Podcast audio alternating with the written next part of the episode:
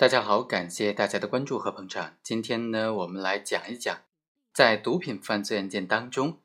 在毒品的提取、称量、扣押、取样、送检的过程当中，有哪些问题需要特别的注意呢？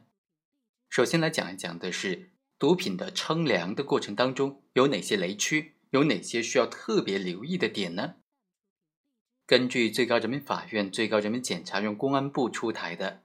关于办理毒品犯罪案件》。毒品提取、扣押、称量、取样和送检程序若干问题的规定呢？毒品的称量呢，一般应当由两名以上侦查人员在查获毒品的现场来完成。不具备现场的称量条件的，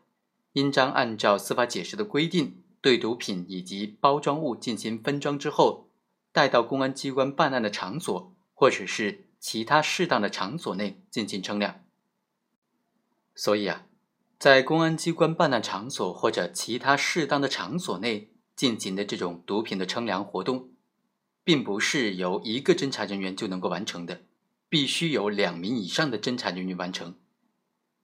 另外，司法解释还规定，对于已经封装的毒品进行称量之前，应当在有犯罪嫌疑人在场，并且有见证人的情况之下拆封，并且还要记录在称量笔录当中。毒品的称量呢，所使用的衡器也应当是经过法定计量检定机构检定，并且在有效期之内的。相关的计量检定证书呢，它的复印件应当归入证据的案卷材料当中，并且随案移送。对于毒品重量的大小，对于衡器分度值的要求呢，应当加以明确。称量的毒品质量不足一百克的，衡器的这个分度值。应当精确到零点零一克，一百克以上不足一千克的话，它的精度值应当达到零点一克；一千克以上而且不足十千克的，它的分度值应当达到一克；十千克以上不足一百千克的，分度值就应当达到十克；一百千克以上而且不足一吨的话，分度值就应当达到一百克；一吨以上的呢，它的分度值就应当达到一千克。司法解释还规定了，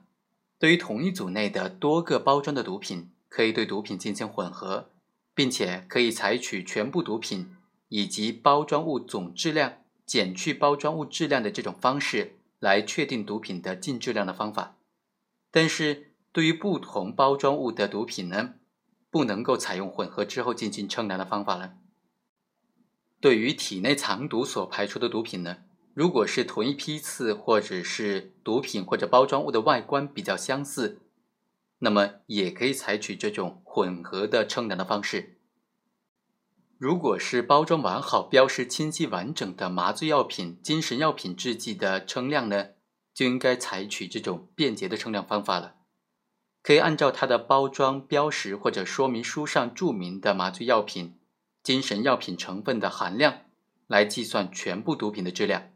或者是从相同批号的药品制剂当中随机的抽取三个包装进行称量之后，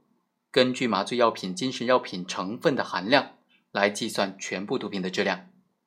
对那些在同一个容器之内的液态的毒品，或者是固态液态混合状态的毒品呢，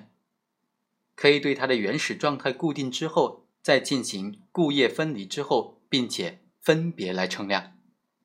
好，以上就是对于这种毒品称量的过程当中所必须注意的六个点。